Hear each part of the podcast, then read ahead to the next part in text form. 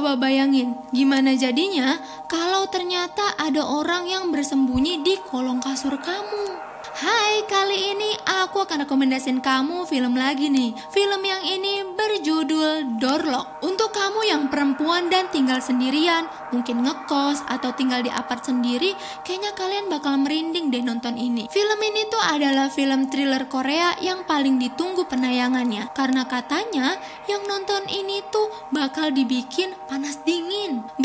Bercerita tentang seorang perempuan yang bernama Jo Kyung Min. Ia tinggal di apartemennya sendiri Kemudian, Kyung Min bekerja di sebuah bank swasta. Ia memiliki teman dekat yang bernama Oh Yojo. Hampir setiap hari, Kyung Min selalu mengeluh. Katanya tubuhnya selalu terasa lemas setiap bangun tidur. Yojo sebagai teman dekat hanya bergurau. Katanya Kyung Min cuma stres karena nggak punya pacar. Saat itu Kyung Min masih mengabaikan kondisi tubuhnya. Suatu hari, Kyungmin baru tahu ternyata ada seseorang yang selalu berusaha membobol kunci rumah digitalnya. Setelah dicari tahu, ternyata kejadian itu nggak cuma sekali. Kyungmin langsung lapor ke security apart. Setelah diperiksa, security apart bilang mungkin ini tuh cuma ulah orang mabuk yang salah masuk kamar. Setelah kejadian itu, Kyungmin jadi parno banget. Apalagi pernah ada kejadian di mana Kyungmin itu berantem sama nasabah banknya. Karena itu nasabah banknya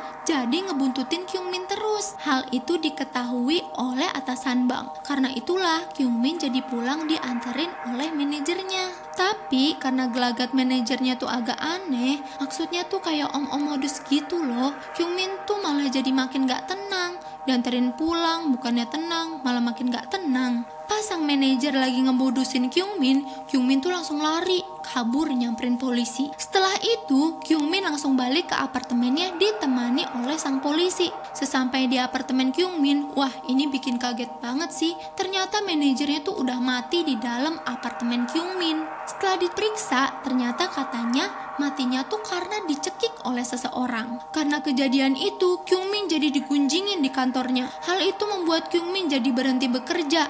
Kyung Min stres banget. Kyung Min ngerasa kayaknya tuh beneran ada yang gak beres deh di kamarnya. Karena dimulai dia dari yang kalau bangun tidur selalu ngerasa lemas, terus manajernya tiba-tiba mati dan ada orang yang selalu berusaha membobol pintu kamarnya. Kyung Min ngerasa kayaknya ada penyusup nih.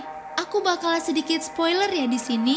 Jadi ternyata firasat Kyung Min tuh nggak salah. Memang ada penyusup di dalam apartemennya. Dia adalah seorang lelaki dan yang paling bikin merinding ternyata orang ini tuh sembunyi di kolong kasur Kyung Min. Jadi setiap malam Kyung Min itu dibius sama obat bius.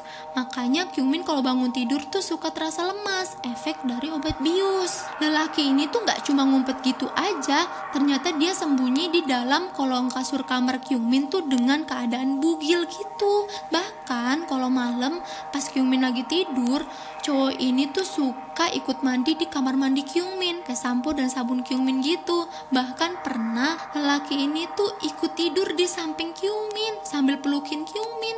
Ya ampun, sumpah bikin merinding banget gak sih? Sampai-sampai pemeran utama dari film ini yaitu Gong Hyo Jin, dia bilang, "Kalau kalian ngerasa parno setelah nonton film ini, kalian boleh chat aku deh." Sampai Gong Hyo Jin pun siap menemani penonton yang ketakutan nonton film ini.